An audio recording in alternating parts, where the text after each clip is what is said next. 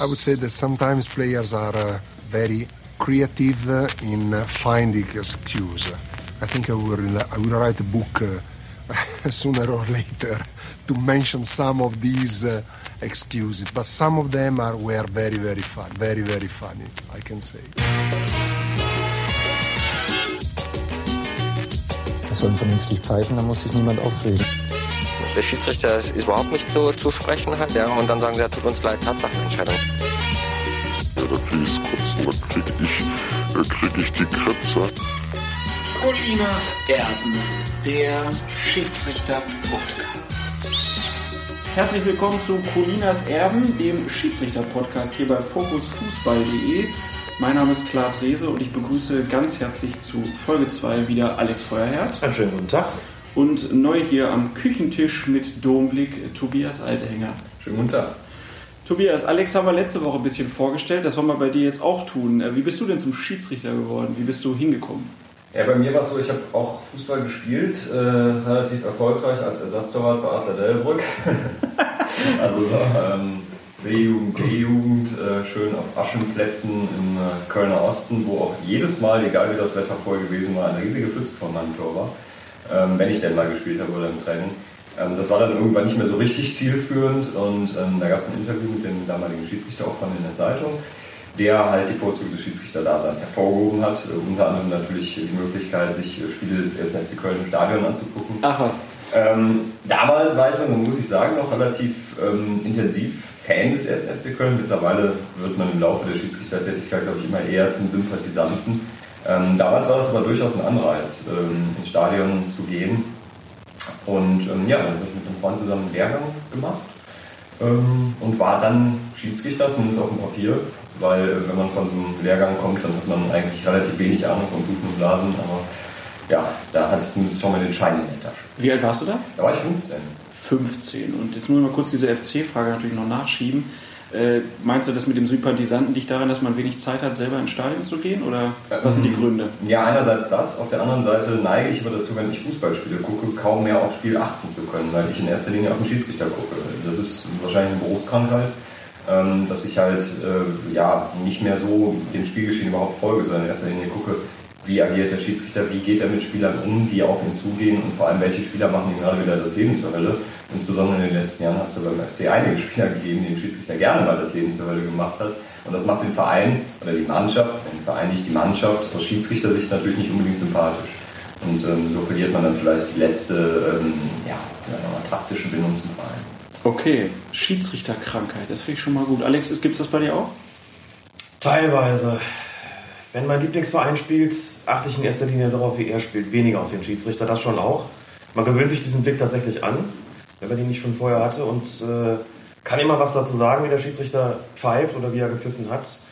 Muss aber sagen, dass bei mir bei den Bayern-Spielen es schon so ist, da geht es mir in erster Linie schon um den, um den Verein und äh, erst in zweiter Linie um den Schiedsrichter. Bei Spielen, wo ich emotional weniger beteiligt bin, ist es genauso wie bei Tobias auch. Da achte ich sehr stark auf den Schiedsrichter. Das stimmt. Das heißt, es gibt in Deutschland 80 Millionen Bundestrainer und ein paar tausend äh, Schiedsrichterobmänner, die die Leistung der Kollegen immer bewerten wollen. Es gibt auch 80 Millionen Schiedsrichter, glaube ich. Es bildet sich ja jeder ein, dazu was sagen zu können, auch ohne genau darauf geachtet zu haben und vor allen Dingen ohne Kenntnis von der Materie zu haben. Gut 80.000 haben tatsächlich einen Schein. Und 80.000 am Schein. Jeder tausendste Bundesbürger ist Schiedsrichter. Offiziell. Immer noch eine Minderheit, aber vielleicht werden es ja ein paar mehr. durch Kleinste radikale Minderheit. Aber mit der Pfeife und viel Macht in der Hand. Ähm, Alex hat erzählt, dass bei ihm auch die Charakterbildung durch das Ganze so ein bisschen gekommen äh, oder sich die Charakterbildung ein bisschen fortgesetzt hat durch das Schiedsrichterwesen. Äh, ist das was, was, was du bei dir auch beobachtet hast oder hast du das Gefühl, dass du dich als Typ nicht so verändert hast? Doch, ich glaube schon. Also ähm, ich glaube, wenn man das mit einer gewissen Ernsthaftigkeit betreibt, dann wird das wahrscheinlich auch fast jeder bestätigen, ähm, dass ihm das Schiedsrichterwesen einfach unheimlich viel bringt.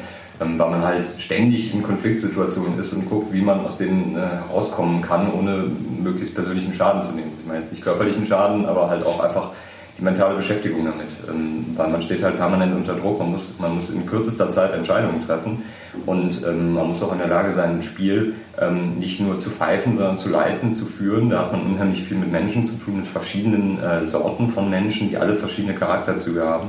Ähm, und da Moderator zu bleiben, der auf der einen Seite auch kritische Entscheidungen treffen muss, auf der anderen Seite aber auch immer noch eine hohe Akzeptanz hat, ich glaube, das erfordert schon eine Menge Übung und äh, ich glaube, das bringt auch einfach unheimlich viel.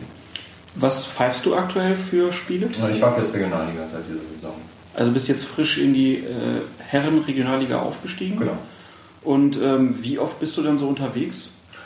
Äh, unterwegs bin ich jedes Wochenende, allerdings nicht jedes Wochenende in, in, der Regionalliga. Das heißt, wenn ich sage, ich pfeife in der Regionalliga, dann heißt es, ich pfeife bis zur Regionalliga. Ich werde halt, wenn ich nicht selber in meiner höchsten Leistungsklasse eingesetzt werde, halt in den Klassen des Verbandes eingesetzt, sei es die Verbandsliga, die Landesliga oder jetzt wie am Freitagabend auch mal wieder eine Bezirksliga.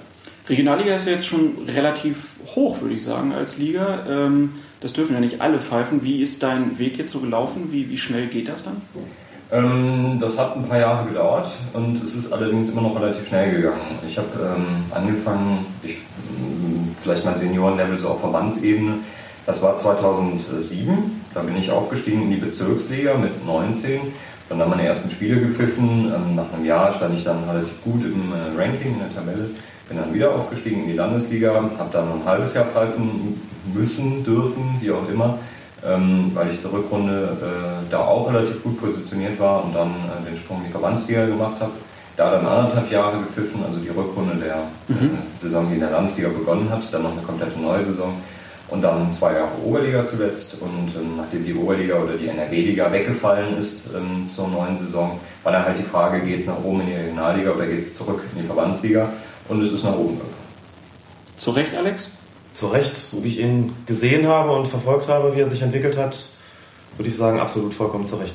Kannst ja jetzt auch nichts anderes sagen eigentlich. Ich könnte wohl auch nichts anderes sagen. Ich meine das aber vollkommen ernst. Also das, äh, so wie Tobias seinen Werdegang gerade beschrieben hat, ähm, ist er auch einfach zurecht verlaufen. Ich habe ihn zwischendurch immer wieder gesehen und äh, da ich ja regelmäßig Schiedsrichter beobachte, habe ich ja auch die Vergleichsmöglichkeit einfach mit anderen und muss sagen, da ist er einfach äh, einer der absoluten Spitzenleute und auch in dem seinem ja immer noch recht jungen Alter einfach vollkommen zurecht äh, schon so weit oben. Sieht man das eigentlich schnell bei Leuten, wenn die Talent haben? Ja, das sieht man sehr schnell. Ähm, wenn man es gewohnt ist, die Schiedsrichter anzuschauen, würde ich sagen, guckt man sich ein Spiel 10 Minuten, Viertelstunde an und hat zumindest schon so eine Ahnung davon, hat der Kollege da Talent oder nicht. Das äh, sieht man relativ flott, wie die sich bewegen, wie die Zeichengebung ist, ähm, wie die Aura oder nennen es auch Autorität ist, die sie ausstrahlen, etc. pp. Also äh, V-Spiele zu pfeifen ist jetzt nicht so die Kunst, aber ähm, mit den Spielern adäquat umzugehen, eine Persönlichkeit darzustellen, etc. Das ist das, worauf es letztlich ankommt. Und nur so kommt man auch fort. Und das sieht man eigentlich schon relativ schnell, ähm, wie da jemand auftritt und ob er was taugt, auch für höhere Aufgaben oder nicht. Natürlich machen auch solche Schiedsrichter Fehler und sehen vielleicht nach 60 Minuten eine, eine klare Notbremse nicht, aber das ist nicht das Entscheidende für den Werdegang, sondern wie gesagt eher die, die Persönlichkeit, die Autorität, die sie mitbringen. Regionalliga, also jetzt aktuell, Tobi, ähm, was sind so dann Ziele jetzt? Kann man sich so ein Ziel setzen irgendwie, ich möchte das und das als Schiedsrichter noch erreichen? Ähm, ja, kann man schon. Und gerade wenn die jungen Leute anfangen, äh, anfangen zu pfeifen, dann ist es schon immer ganz lustig, welche Ziele sich da gesetzt werden. Da kommt man gerade vom Lehrgang und sagt, ja, ich möchte mal in der Bundesliga pfeifen. Wenn man das dann aber mit einer gewissen Ernsthaftigkeit betreibt und irgendwann noch auf die Leistungsschiene gerät, wie es bei mir ja der Fall war, ähm, dann merkt man relativ schnell, was das eigentlich für ein unrealistisches Ziel ist, weil wir haben 80.000 Schiedsrichter in Deutschland und davon pfeifen ungefähr 20 in der Bundesliga. Und da sieht man schon, ähm, ja, wie groß die Chance ist, da überhaupt hinzukommen. Bei mir ist es jetzt so, ich pfeife mein erstes Jahr in der Regionalliga. Es ist äh, immer schwierig in der neuen Klasse. Also die Erfahrung macht auch jeder Schiedsrichter, der aufsteigt. Was heißt das? Also sind die, die Spieler, dadurch, dass sie auf einem anderen fußballerischen Level sind oder anders professionell organisiert sind, wo sind da die, die Unterschiede? Ja, also fußballerisch ist es eigentlich nicht so ein großer Unterschied zur Oberliga. Natürlich spielen da viele Zweitvertretungen von äh, Profimannschaften, die halt einen relativ schnellen Ball spielen, das merkt man schon. Das sind dann teilweise auch fußballerisch gute Spiele. Das wäre für den Schiedsrichter aber erstmal kein Problem. Das Problem sind in erster Linie die Spieler, ähm, die vielleicht auch mal professionell gespielt haben, die davon mal gelebt haben und jetzt aber, weil sie möglicherweise in einem Alter sind, wo sie das nicht mehr machen, weil es einfach keine Interessenten mehr gibt von Profivereinen, die jetzt halt bei, bei Regionalliga-Teams spielen und da sich natürlich jetzt zum Leitwolf aufschwingen. So, wir sind dann Anfang 30, haben zweite Liga gespielt, haben möglicherweise Bundesliga gespielt, sehen Schiedsrichter mit Anfang 20 und sagen, so, den machen wir jetzt mal das Leben zur Hölle, wollen wir mal sehen, wie der sich hier durchsetzen kann. Und wenn man davon dann drei oder vier Leute in der Mannschaft hat, dann ist das schon anstrengend. Da bluten dann irgendwann die Ohren. Also würdest du auch sagen, Alex, die älteren Spieler sind so die anstrengenderen? Ja, unbedingt. Äh, gerade je jünger die, die Schiedsrichter auch sind, äh, da entsteht natürlich so, so ein Spannungsverhältnis dann zwischen Schiedsrichter und erfahrenem Spieler, ähm, das erstmal aufgelöst werden muss. Hinzu kommt, dass gerade die Spieler aus dem früheren Profibereich, wenn die bei den Amateuren spielen, und da eben, wie Tobias schon gesagt hat, das große Wort schwingen, das muss man als Schiedsrichter äh, jeglichen Alters erstmal in den Griff kriegen. Ähm, da geht das dann sehr schnell so, pfeift man irgendwas gegen sie, unterstellen sie einem dann, äh, dass man das ja nur tut, weil sie mal prominent gewesen sind nur sagen kann, das hätten sie dann wohl ganz gerne. Äh, lässt man sie gewähren, hat man als Schiedsrichter relativ schnell verloren, weil das diejenigen sein können, die dir das Spiel kaputt machen können. Also da haben wir beide auch äh, entsprechende Erfahrungen gemacht. Ich allerdings in etwas höherem Alter, denn die Altersstruktur der Schiedsrichter hat sich verändert. Ähm, Tobias pfeift mit 24 Regionalliga, ich bin überhaupt erst mit Anfang 30 in die Oberliga aufgestiegen, aber zu einer Zeit, wo das auch nichts Ungewöhnliches war, dass es als Schiedsrichter mal ein bisschen länger gedauert hat. Das ist heute definitiv anders da ähm, ist man inzwischen deutlich jünger als Schiri, wenn man nach, da nach oben kommt. Oder die Karriere ist halt sozusagen, was die Perspektive betrifft, früher zu Ende. Das heißt, äh, steht sozusagen früher fest, ist da noch was zu machen nach oben oder nicht. Okay, bevor wir darüber sprechen, noch vielleicht habt ihr irgendeine Anekdote, wo irgendein pseudo-bekannter äh, Zweitligaspieler euch mal angemacht hat? Ich hatte meinen Spaß mit Peter Winhoff, Alter Gladbacher? Alter Gladbacher, der dann in der Zweitvertretung von Borussia Mönchengladbach gespielt hat. Das war so einer, der bei jeder Entscheidung neben dir gestanden und es kommentiert hat, was du da so tust. Und versucht hat, dich auszutesten. Wie reagiert er darauf? Solche Spieler muss man auch, wie das im Schiedsrichter-Slang so ein bisschen heißt, verarzten bei Zeiten. Das heißt, ihm klar machen, ähm, wo seine Grenzen sind. Möglichst ohne Karte, denn dann hat man schnell verloren. Dann ist das ja, so kannst dich ja nicht anders wehren. Oder die Chance nutzen, indem konkreten Spielen, dass ich jetzt denke, hatte ich sie dann auch, dass er wirklich mal im Mittelfeld ordentlich zulangt, wo er genau weiß, die gelbe Karte kommt jetzt wegen des Foulspiels und nicht wegen irgendwelchen ungebührlichen Betragens. Das hatte ich dann auch und dann sind solche Spieler auch schlau. Der kam im, im restlichen Spiel auch gar nicht mehr, sondern schickte dann den nächsten, der gesagt hat, du machst jetzt meinen Job. Äh, das kann, wie gesagt, sehr unangenehm sein und das muss man schon, äh, ich sag mal, ein bisschen drauf haben als Schiedsrichter, mit solchen Spielern adäquat umzugehen dass sie nicht zum, zum großen Problemfall werden und ja alles kaputt machen im Spiel. Okay, dann äh, jetzt zu dem Thema die Altersstruktur in der Regionalliga. Ziemlich viele junge Schiedsrichter, auch viele, die wahrscheinlich gerne auch äh, höher pfeifen würden. Wie sind da die Chancen? Also du sagst schon 20 in der ersten Liga, auch nochmal die gleiche Zahl wahrscheinlich in der zweiten Liga ungefähr. Ja, also Pi mal Daumen, also es sind immer ein bis zwei mehr oder weniger, je nachdem, je nach Saison. Ähm, die Chancen, ja, die sind eigentlich relativ gering, das muss man so realistisch sehen, denn ähm, wir haben hier im Westdeutschen Fußball-Leichtathletikverband ähm, drei Plätze überhaupt nur in der dritten Liga. Ähm, das heißt, der Verband kann maximal drei Plätze in der dritten Liga stellen. Ähm, das heißt, dass im Grunde jedes Jahr maximal drei Schiedsrichter aufsteigen könnten aus der Regionalliga. Das wird natürlich nie passieren, weil das ja hieße, dass gleichzeitig drei Schiedsrichter aus der dritten Liga auf- oder absteigen müssten. Da wollen wir aber ja schon eine gewisse Kontinuität haben und auch jungen Leuten, die aus der Regionalliga jetzt nach oben gekommen sind, die Möglichkeit bieten, da mehr als ein oder zwei Jahre zu pfeifen. Das heißt, wenn wir Glück haben, haben wir einen Aufsteiger aus der Regionalliga, äh, weil vielleicht ein Schiedsrichter aus der dritten Liga in die zweite Liga aufrückt und dann Platz frei wird. Ähm, dann haben wir aber immer noch einen aus 25.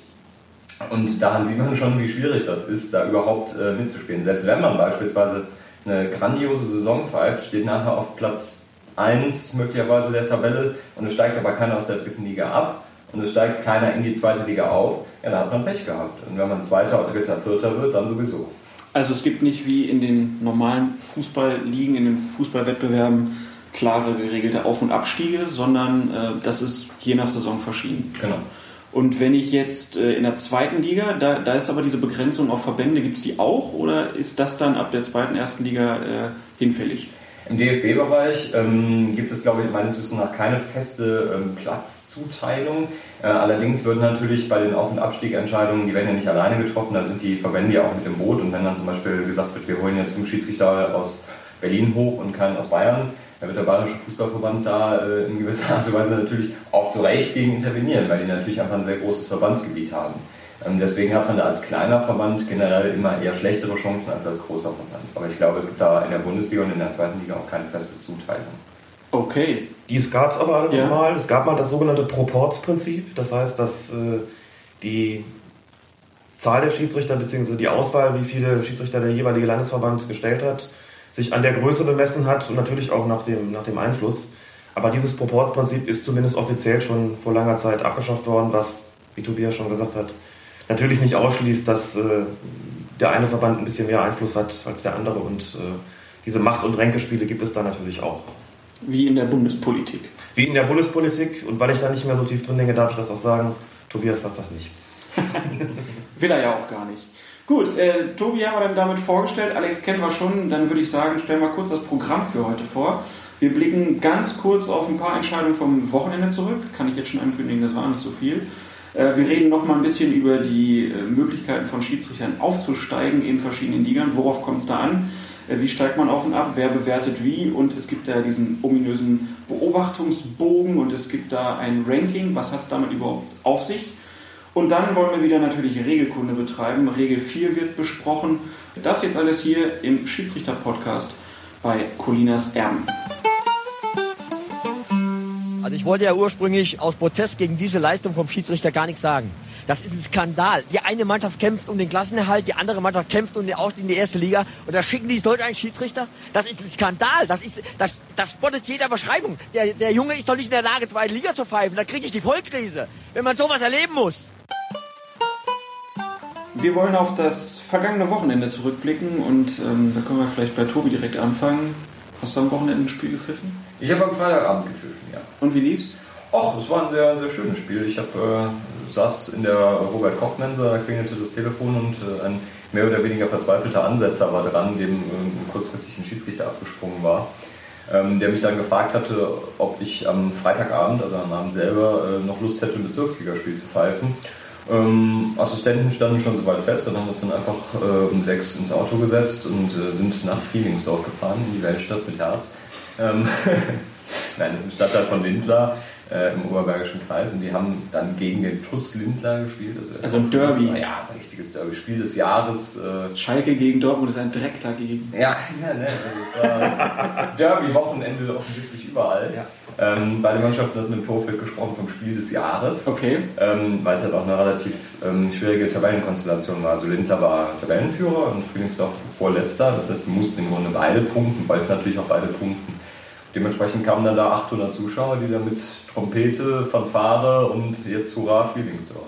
Haben wir leider verloren. Das bei einem Bezirksligaspiel ist natürlich schon äh, bemerkenswert. 800 Zuschauer, das macht aber auch dem Schiedsrichter dann wahrscheinlich mehr Spaß, als wenn da gar keiner zuguckt. Ja, auf jeden Fall. Wobei es natürlich bei so, bei so anderen, das ist halt, war halt ein ganz normaler Sportplatz. Ne? Wenn im Stadion 800 Zuschauer sind, dann hörst du das kollektive Gebrüll. Ähm, wenn du auf dem Sportplatz bist, dann hörst du teilweise jedes Wort und auch jede Einzelmeinung. Das mhm. ist als Schiedsrichter teilweise anstrengend, als wenn man von 30.000 bestimmt wird, die man kollektiv nicht versteht. Äh, aber wenn man da wirklich jeden ähm, Krakeelen hört und auch Wort für Wort versteht, was er gerade meint, dann äh, kann das schon äh, relativ nervig werden. Alex war im Stadion in Düsseldorf, äh, Düsseldorf gegen Bayern München, Schiedsrichter Felix Zweier. Äh, du hast gesagt, du guckst dann schon auf deine Lieblingsmannschaft mehr, aber du hast Herrn Zweier auch beobachtet. Ordentliches Spiel von ihm. Sehr ordentliches Spiel, muss man sagen. Es war zwar sehr einseitig, aber das bedeutet ja nicht, dass nicht zum Beispiel die unterlegene Mannschaft, in dem Fall Fortuna Düsseldorf, versucht, zum Beispiel durch äh, Härte wettzumachen, was spielerisch nicht zu regeln ist. Und tatsächlich gab es eine, eine Phase, Ende der ersten Halbzeit, wo Härte reinkam und Zweier hat das aus meiner Sicht sehr gut gemacht mit, ich glaube, insgesamt drei Verwarnungen. Eine davon war, glaube ich, wegen Meckerns, über die man streiten kann, aber die anderen beiden waren aus meiner Sicht, aus meiner Stadionsicht äh, vollkommen korrekt. Zweier hat versucht mit diesen drei gelben Karten die Härte wieder rauszunehmen. Das muss immer das Ziel des Schiedsrichters sein, das nicht überhand nehmen zu lassen. Das hat er aus meiner Sicht äh, sehr, sehr gut gemacht. War als taktisches Mittel ganz hervorragend. Danach wussten alle, wie weit sie gehen können und das Spiel hat sich dann auch relativ bald wieder beruhigt. Sicher auch deshalb, weil die Bayern einfach zu überlegen gewesen sind. Aber ähm, als Schiedsrichter mit so einer Maßnahme Erfolg zu haben, ist dann auch immer eine schöne Sache. Und äh, ich sehe ihm ohnehin gerne zu, muss ich sagen, Felix Zweier. Und ähm, auch am Samstag wieder sehr ruhig, sehr besonnen. Ähm, hat Spielfluss gewährleistet, hat da eigentlich alles richtig gemacht. Sehr gute Leistung. Dann können wir ja auch hier mal loben. Das äh, ist doch auch mal eine Müssen. gute Gelegenheit. Ähm, machen ja sonst wenige Schiedsrichter loben. Oder wie nimmst du das wahr? Ähm, es gibt so einen, so einen, Spruch, dass man sagt, der Schiedsrichter war dann gut, wenn nachher nicht über ihn gesprochen wird. Äh, ich glaube, da ist viel Wahres dran. Kann auch schon mal vorkommen, dass in einem Spiel tatsächlich mal gelobt wird. Das ist dann immer schön, das hört man gerne. Ähm, Wenn es natürlich von der Mannschaft kommt, die durch zwei Strafstöße 2-0 gewonnen hat, dann äh, kann man sich natürlich schon denken, äh, mit welchen Hintergedanken ist das jetzt verbunden, was weiß ich. Aber bei einem knappen Spiel, ähm, wenn nachher dann keiner was von einem will, das ist schon immer gut. Und wenn dann noch Leute kommen und sagen, das war aber heute okay und äh, wir haben uns jetzt 90 Minuten gestritten auf dem Platz, das gehört ja dazu und jetzt trinkt man Bier zusammen, umso besser. Das ist auch mal ein interessanter Punkt. Äh, wie ist das nach dem Spiel? Gibt es eigentlich irgendwelche Regeln dafür, was Schiedsrichter nach dem Spiel noch machen dürfen, sollen? Man sollte nach Möglichkeit nicht mit den Mannschaften fraternisieren, natürlich. Und es wird auch desto genauer darauf geachtet, je höher man als Schiedsrichter pfeift. Das heißt, mhm. im Klartext spricht überhaupt nichts dagegen, in der Kreisliga A, Bezirksliga, Landesliga sicher auch noch mit den Mannschaften hinterher ein Bierchen zu trinken. Wenn das möglich ist, man sollte als Schiedsrichter schon immer darauf gucken, dass äh, man nicht auch nach dem Spiel noch Gelegenheit gibt ähm, für Streit. Das heißt, wenn ich ein Spiel habe, das ähm, für mich schlecht gelaufen ist, das genügt auch, dass die Mannschaften das als solches wahrgenommen haben, fahre ich vielleicht besser nach Hause, bevor es noch richtig dicken Ärger gibt. Ähm, sollte mich vielleicht auch nicht mit der Mannschaft, ähm, die angeblich bevorteilt worden ist von mir, da beim Feiern irgendwie zeigen. Klar, keine Frage. Zu den äh, Gepflogenheiten in den etwas höheren Klassen kann Tobias sicherlich mehr sagen. Ist klar, dass man da, wie gesagt, nicht, nicht keine große Verbrüderung feiert. Ähm, möchte da jetzt auch ehrlich gesagt nicht so gerne aus dem Nähkästchen plaudern und nur so viel sagen, dass, dass in meiner Schiedsrichterlaufbahn schon die eine oder andere sehr, sehr nette Stunde im Anschluss an Spiele stattgefunden hat und ganz sicherlich ohne, dass ich da in irgendeiner Form, äh, sagen wir mal, über die Stränge geschlagen habe, dahingehend, dass ich äh, mich wieder mit einer Mannschaft irgendwie verbrüdert habe und die ich dann hinterher bevorteilt habe. Das ist, also sowas nicht, passiert nicht. Du hast nicht wie Ahlenfelder früher mit den Mannschaften auf dem Tisch getanzt. Aber es war zumindest einmal knapp davor. Vor vielen Jahren bei einem Pokalspiel. Man muss allerdings dazu sagen, dass das damals die Mannschaft war, die verloren hatte. Okay. Hatte anschließend irgendeine Art Oktoberfest in ihrem, in ihrem Ort, hatte an uns nichts zu kritisieren. Und da haben mein Gespann und ich uns gedacht, da können wir noch ein bisschen bleiben. Und äh, da war die Stimmung irgendwann sehr, sehr ausgelassen. Aber nichts, was nach der Niederlage dann irgendwie großartig anrüchig gewesen wäre, weder an dem Abend noch, noch äh, infolgedessen da ist man als Schiedsrichter schon so, dass man im nächsten Spiel auch wieder bei Null anfängt und niemanden benachteiligt und niemanden bevorteilt. Ich habe es ja schon in der ersten Folge erzählt, dass ich auch mal äh, ein Jahr, anderthalb Jahre Schiedsrichter war und da wurde immer auf den Schiedsrichteramt jedes Mal erzählt, man solle nach dem Spiel nicht mehr als ein Bier vor Ort noch trinken, weil das würde immer zu Ärger führen. Ich glaube, die hatten da irgendwie schräge Geschichten erlebt. Deswegen wurde das jedes Mal erzählt. Aber äh, Alex hat es gerade angesprochen, du fragst ein bisschen höher, wie läuft das da ab? Wie wird sich um Schiedsrichter gekümmert? Ähm, es kommt sehr auf den Verein an, aber es hat natürlich bei den meisten Vereinen eine ganz andere Professionalität als im äh, Bereich der Verband Landesbezirksliga. Ähm, da ist es dann so, da gibt es einen Schiedsrichterbetreuer, der sich um das Gespann kümmert, der vor dem Spiel kommt, sich vorstellt, der einem nach Möglichkeit äh, die Arbeit abnimmt, das heißt sagt, in welcher Farbe spielen die Mannschaften, ähm, der gewisse Dinge einfach regelt, mit dem man vorher einen Kaffee trinkt und äh, nachher noch was essen geht. Ähm, da ist man dann aber natürlich auch sehr abgeschottet. Aber wie Alex ja schon richtig gesagt hat, da ist es auch ähm, einfach nicht geboten, sich dann nach dem Spiel noch mit den Mannschaften äh, da zu verbrüdern ähm, und dann noch zehn Pilz drauf zu trinken, weil die Mannschaften das aber auch nicht machen würden. Mhm. Ja, das sind äh, viele junge Spieler auch in der Regionalliga, die das teilweise ja auch äh, professionell dahingehend betreiben, dass sie sich eine Profikarriere wünschen ähm, und wenn die dann nach dem Spiel noch zwei Stunden da bleiben und an der Theke versacken oder auf dem Tisch tanzen würden, würden die halt beim nächsten Mal wahrscheinlich nicht spielen, wenn der Trainer das mitbekommt. Das ist einfach eine sehr große Professionalität. Was auf der einen Seite natürlich ganz gut ist, weil man dann einfach auch nicht in Konfliktsituationen kommt, zumindest nicht mit den Mannschaften. Der anderen Seite ist es aber aus meiner Sicht auch immer schade, wenn man ähm, sich zum Spiel sieht und nachher überhaupt nicht mehr. Und dann sieht man sich wieder zum Spiel und da hat man auch nie die Gelegenheit, Dinge, die vielleicht während des Spiels auch im zwischenmenschlichen Bereich zwischen Schiedsrichter und Spielern nicht optimal gelaufen sind, die dann auszuräumen. Die bietet sich nicht. Die Mannschaften sind dann weg, die Schiedsrichter sind essen, ja, und man sieht sich dann auf dem Platz ein paar Monate später wieder. Also es gibt dann auch nicht den Fall oder ganz selten den Fall, dass man Spieler nach dem Spiel noch zu dir in eine Kabine kommt und dann sagt, hier, warum ist das so und so gelaufen? Ganz selten. Ganz selten. Und wenn das passiert, ist das dann produktiv oder sind die Leute dann meistens noch so aufgeregt, dass es nichts bringt? Das kommt drauf an. Also mit einigen Spielern ist es durchaus produktiv, ähm, wenn die dann kommen und sagen, jetzt so, jetzt haben wir ja 90 Minuten lang, wie gesagt, uns in den Haaren gelegen, jetzt können wir ja mal Klartext sprechen, warum war das so? Und dann du halt, aus meiner Sicht war das so, natürlich aus meiner Sicht war das so. Ja, und gut, dann sagt man, okay, haben wir jetzt möglicherweise eine andere Sicht der Dinge, aber wir haben zumindest darüber gesprochen und ich kann dir erklären, warum ich das so entschieden habe. Äh, und ich nehme auch zur Kenntnis oder respektiere auch deine Ansicht, dass du es vielleicht anders gesehen hast. Aber letztlich ist der Schiedsrichter halt derjenige, der entscheiden muss. Ähm, Die meisten Spieler, die nach dem Spiel reinkommen, kommen allerdings, weil sie einen Feldverweis gesehen haben, den sie nicht so ganz verstanden bzw. nicht ganz akzeptiert haben. Wobei in der Regionalliga ist es wirklich selten, weil da auch die Trainer, glaube ich, eher dann den Daumen drauf halten und sagen, gehst du, du wirst jetzt einen Teufel tun und gehst jetzt zum Schiedsrichter in die Kabine. Aber die natürlich genau wissen, dass die Spieler teilweise noch emotionalisiert sind. Ja, okay, dann werden sie ein bisschen an die Leine genommen. Äh, wir haben es aber ja auch eben gesagt, wir wollten eigentlich über das vergangene Wochenende noch sprechen. Äh, ist aber auch ein ganz gutes Zeichen, weil es gab wenig Aufreger äh, jetzt so im, im Profifußball. Wir haben ja auch dazu aufgerufen, dass ihr euch vielleicht melden könnt, wenn ihr irgendwas seht. Das soll auch in Zukunft so sein. Also wenn ihr irgendwo mal eine Frage habt, dann meldet euch einfach. Wir hatten eine Anfrage, ähm, die aber auch nicht so besonders konkret war, vom Twitterati Netfuller, der sich so ein bisschen über das Spiel seines HSV gegen Stuttgart ähm, echauffierte, war nicht ganz zufrieden mit dem Schiedsrichter. Alex, du hast das Spiel ein bisschen gesehen. Ähm, hier gibt es so eine Frage allgemein. Ist der Eindruck richtig, dass in Deutschland kleinlicher als bei, äh, bei Zweikämpfen gepfiffen wird als in anderen Ländern? Glaube ich nicht, ehrlich gesagt. Ich habe vor allem den direkten Vergleich Bundesliga und dann Champions League. Da wird oft gesagt, die Schiedsrichter pfeifen international weniger kleinlich, lassen mehr laufen, haben eine großzügigere Linie.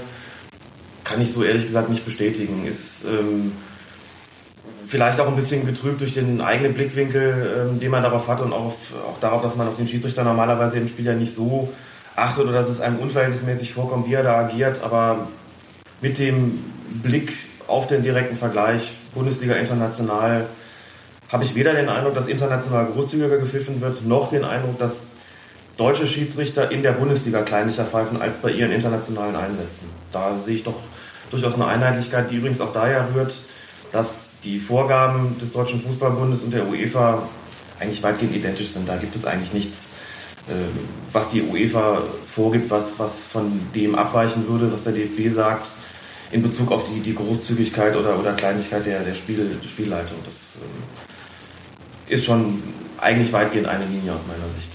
Und äh, was, was glaubt ihr, woran liegt das? Ist das einfach so ein mediales Muster, dass wenn irgendwo wieder eine Entscheidung ist und dann kommt ein Trainer und sagt, ja, hier international wäre das ganz anders gepfiffen worden? Ist das einfach sowas, was sich so eingeschliffen hat und es wird einfach wieder reproduziert? Gibt es zu wenig Objektivität gegenüber Schiedsrichtern? Woran liegt das, dass sowas immer wieder aufkommt? Also ich glaube schon, dass sich gewisse Mythen ziemlich hartnäckig halten. Es gibt aber sicherlich einen Unterschied, äh, der besteht daran, dass bei internationalen Spielen der Respekt gegenüber dem Schiedsrichter schon ein bisschen größer ist. Also man wird deutlich weniger äh, Trainer vor allen Dingen sehen, die, die an der Seitenlinie derartig rumhandeln, wie das manchmal in der Bundesliga der Fall ist.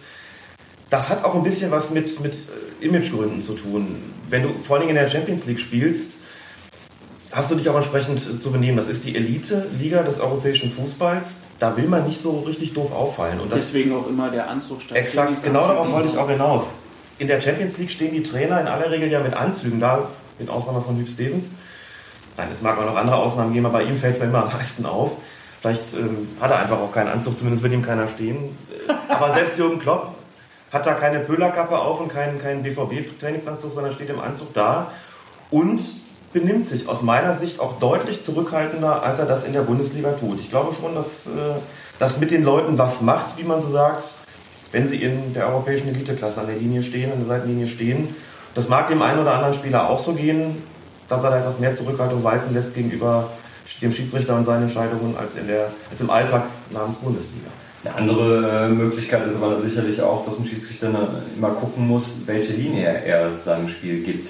Und das hängt halt auch sehr davon ab, wie das Spiel denn läuft. Und in der Champions League haben wir zumindest auf den Papiermannschaften, die in aller Regel Fußball spielen können, Fußball spielen wollen, da entwickeln sich auch einfach äh, ansehnlichere Spiele und optisch bessere Spiele, in denen der Schiedsrichter auch einfach weniger eingreifen muss, weil die Mannschaften sich aufs Fußballspielen konzentrieren. In der Bundesliga haben wir mitunter auch Spiele, wo die Mannschaften sich nicht aufs Fußballspielen konzentrieren, weil es möglicherweise an dem Tag nicht so läuft und dann einfach eine sehr viel höhere Zweikampfintensität da ist. Das heißt, es kommen einfach mehr Zweikämpfe zustande. Und wenn der Schiedsrichter dann eine zu großzügige Linie an den Tag legt, dann führt das unweigerlich dazu, dass irgendwann ihm das Spiel außer Kontrolle gerät. Und je nachdem, wie das Spiel verläuft, muss er halt seine Linie anpassen. Und wenn Spieler erkennbar nicht Fußball spielen, sondern sich treten wollen, dann ist es auch von Schiedsrichterseite sinnvoll, eine etwas kleinlichere Regelauslegung zu praktizieren, damit die Kontrolle halt gewährleistet bleibt.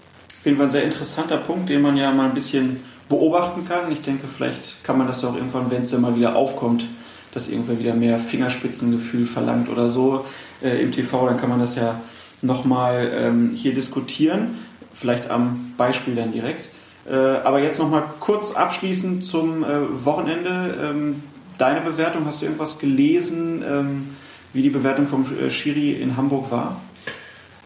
Ich habe mir, weil ich das immer so tue, natürlich die Noten, äh, die der Kicker vergeben hat, äh, angeschaut. Du liest dir jede Woche die Kicker-Noten der Schiedsrichter durch. Ich lese mir jede Woche die Noten der Kicker. Tobi nicht, er auch. durch. Es gibt aber, das nur so am Rande, ich habe auch seit Jahren so eine gewisse Reihenfolge, wie ich den Kicker lese. Ne? Erst den, den Spielbericht der Bayern und als allernächstes dann die, die Noten der Schiedsrichter, bevor ich dann äh, in den einzelnen Spielberichten ins Detail gehe. Okay. Die Noten des Kicker, also des führenden deutschen Fachmagazins, sind diese Woche alle sehr, sehr gut ausgefallen. Für die Schiedsrichter hatte niemand schlechter als eine 3,5, also eine 3 minus. Und bei dem Spiel in Hamburg gegen Stuttgart, von dem ich die letzte halbe Stunde nur gesehen habe, weil ich auf dem Rückweg von einem eigenen Spiel, das ich zu beobachten hatte, gewesen bin, schreibt der zuständige Kicker-Redakteur Schiedsrichter Wels, oder Schiedsrichter-Team Wels aus Wiesbaden mit den Assistenten Unger und Foltin und dem vierten Offiziellen Kai Voss. Note 2, weitgehend souveräne Leitung, meist sicher in der Zweikampfbewertung, gute Vorteilsauslegung. Es gab ja so ein bisschen Kritik über Twitter von dem schon zitierten Netfuller an der aus seiner Sicht zu kleinlichen Regelauslegung des Schiedsrichters. Wie gesagt, die erste Stunde konnte ich nicht verfolgen, was ich in der letzten halben Stunde, die aber ja auch dahingehend entscheidend war, dass sich die Dinge da ein bisschen zugespitzt haben, dass ich da sehen konnte, ähm, ließ mich eigentlich zu einem ähnlichen Schluss kommen, den der Kicker-Redakteur auch gezogen hat. Ich fand ihn nicht so kleinlich, ähm, hat das Spiel nicht nur gut im Griff gehabt, sondern auch taktisch sehr ordentlich gepfiffen, fand ich. Aber Netfuller war auch im Stadion, vielleicht hat man da nochmal das eine oder andere anders gesehen. Das, ich weiß, wie unterschiedlich das sein kann, ob man es am Fernseher sieht oder äh, direkt in der Hütte. Und wie wenig objektiv man dann auch manchmal ist, wenn es gegen die eigene Mannschaft geht. Das ist sicher richtig, das bin ich äh, immer mal wieder auch. Ich bestreite gar nicht, dass ich bei Spielen meiner, meines eigenen Lieblingsvereins auch gelegentlich aufbrause und hinterher denke, na gut, äh, war wahrscheinlich ungerechtfertigt. Aber, insges aber insgesamt ein sehr positives Wochenende für die Schiedsrichter in Deutschland. Wenig Kritik, gab aber auch wenig enge Entscheidungen scheinbar. So ist es eigentlich auch am schönsten. Und äh, damit das so bleibt, sollen uns alle die Regeln befolgen. Und damit ihr sie erkennt, wollen wir sie erklären. Hier ist Regel Nummer 4. 90 Prozent gegen uns insgesamt ein Schiedsrichter jeden Körperkontakt abgepfiffen.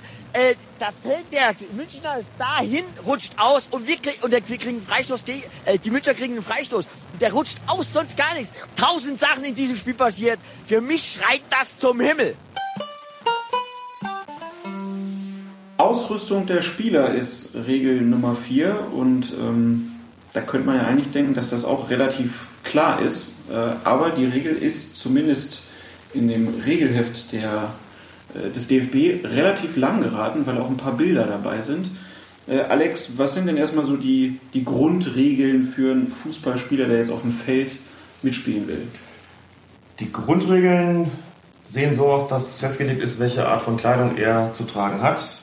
Da steht zum Beispiel drin, dass er ein Hemd tragen muss und ein Trikot mit Ärmeln. Ähm, dass es nicht möglich ist, beispielsweise diese, nennt man sie, diese, diese Overalls zu tragen, wie das, glaube ich, Kamerun mal eine Weile getan hat. Das, äh, Und aber, aber so halt auch nicht so ähm, im Unterhemden-Style. Ne? Also, dass ich jetzt Genau. ohne Ärmel spiele, ist auch nicht Das zulässig. geht auch nicht. Auch das hat, glaube ich, meine Mannschaft versucht. Also so ein Basketballtrikot beispielsweise darf im Fußball nicht getragen werden. Das Kleidungsstück äh, muss ein Trikot mit Ärmeln sein, ganz Gibt es da eine, eine Begründung für?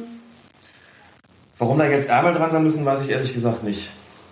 Nee, das ähm, ist möglicherweise auch so ein Style, der noch, noch daher rührt, äh, dass da ganz alte Kleidungsvorschriften gelten, wie sie, ähm, wie sie früher auch schon gewesen sind, dass Fußball auch was mit Gentleman sein irgendwie zu tun hatte und dass äh, möglicherweise aber einfach auch möglichst viele Hautpartien bedeckt zu sein haben. Und das, mittlerweile wahrscheinlich auch, dass man auf den Ärmeln dann noch Werbung platzieren kann.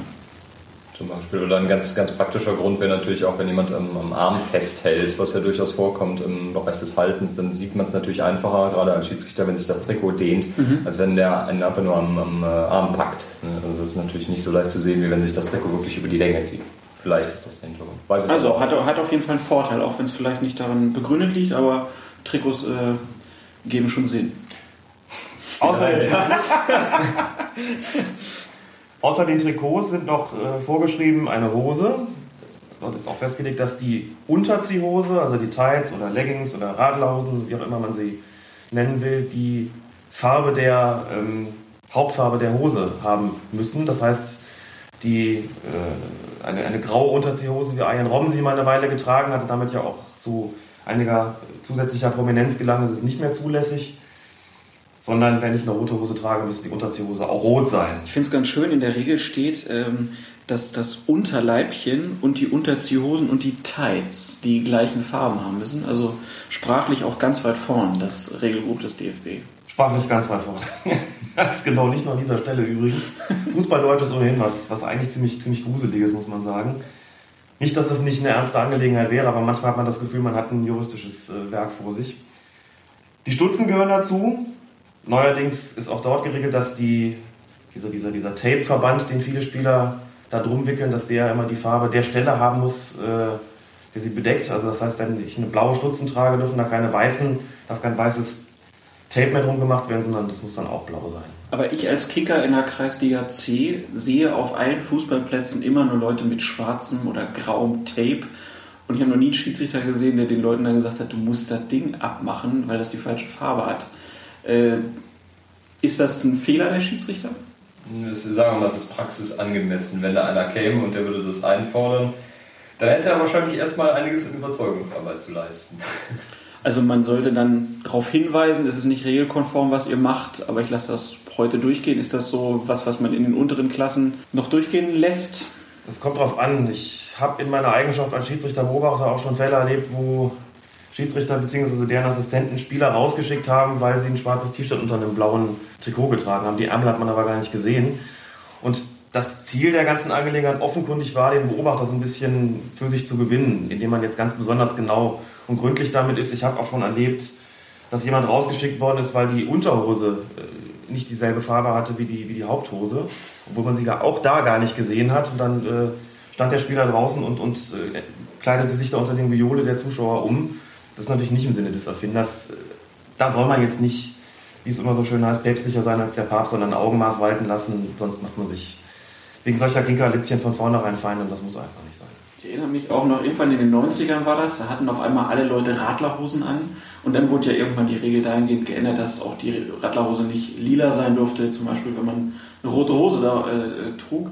Ähm, also generell, die Regel gibt es noch so, aber in den unteren Klassen wird das nicht so streng ausgelegt. Der Schiedsrichter soll es schon ansprechen bei der entsprechenden Ausrüstungskontrolle, aber wie gesagt. Äh, ja, man muss aber halt auch einfach ein bisschen mit Sinn und Verstand ja. reagieren, wenn man beispielsweise ein Jugendspiel hat. Und das ist im Dezember und die Plätze sind nicht gesperrt und die Mannschaft hat nur kurz am Trikots, kann man natürlich hingehen und sagen, jetzt müssen eure Unterzieh-Pullover äh, allerdings die, die gleiche Farbe haben wie das Trikot. Gut, dann hat man wahrscheinlich dann nachher zehn Spieler mit Verkühlung und kann sich dann fragen, ja gut, habe ich wohl nicht im Sinne der Regel gehandelt. Also da muss man schon ein bisschen gucken, was die Vereine auch für Möglichkeiten haben äh, und entsprechend mit Sinn und Verstand agieren. Und wichtiger ist aber auch, finde ich, äh, in, in, dieser Regel eigentlich so diese Schmuckgeschichte. Also äh, da ist ja auch ganz klar geregelt, dass man nichts am Körper tragen darf. Nichts, was andere gefährdet und interessanterweise auch nichts, was einen selbst gefährdet. Das heißt auch keine Lederbändchen beispielsweise, die man um den Hals oder um den, um den Arm trägt, ums Handgelenk trägt, die reißen könnten. Ähm, als Spieler nicht, als Schiedsrichter dementsprechend, weil man ja Vorbild sein soll, auch nicht. Die einzige Ausnahme besteht darin, dass der Schiedsrichter eine Uhr tragen darf und auch tragen sollte natürlich. Das äh, dürfen die Spieler nicht. Ich habe schon viele Schiedsrichter mit Goldkettchen gesehen. Das sollte eigentlich nicht so sein, denn ich habe ja als wahrscheinlich die gleichen Spiele, wo auch die Spieler Tape-Streifen anhaben. das will ich nicht bestreiten, aber äh, auch da äh, war mir nicht bewusst, dass Schiedsrichter auch nichts tragen dürfen. Dürfen sie nicht. Ähm, wir haben übrigens gerade noch vergessen, bei der Grundausrüstung dazu zählen noch Schienbeinschützer und Fußballschuhe. Spielen ohne Schuhe ist nicht zulässig. Nach wie vor nicht. Was die Schienbeinschoner betrifft, das war nicht immer so. Die Schienbeinschonerpflicht ist ich glaube, vor etwa 20 Jahren eingeführt worden. Genau, weiß ich nicht mehr. Auch irgendwann, als ich so im Jugendalter war, irgendwann Anfang, Mitte genau. der 90er vielleicht, da gab es dann auf einmal einen großen Rang auf äh, Schienbeinschoner. Und die haben sich aber auch verändert. Äh, Gibt es da eigentlich Regelungen, wie groß die sein müssen? Das steht in der Regel ja nicht. Das ist nämlich mittlerweile, also wenn man manche Kicker sieht, die haben dann da Schienbeinschoner, die vielleicht 10 cm lang sind, äh, ist dann auch nicht mehr im Sinne des Erfinders eigentlich.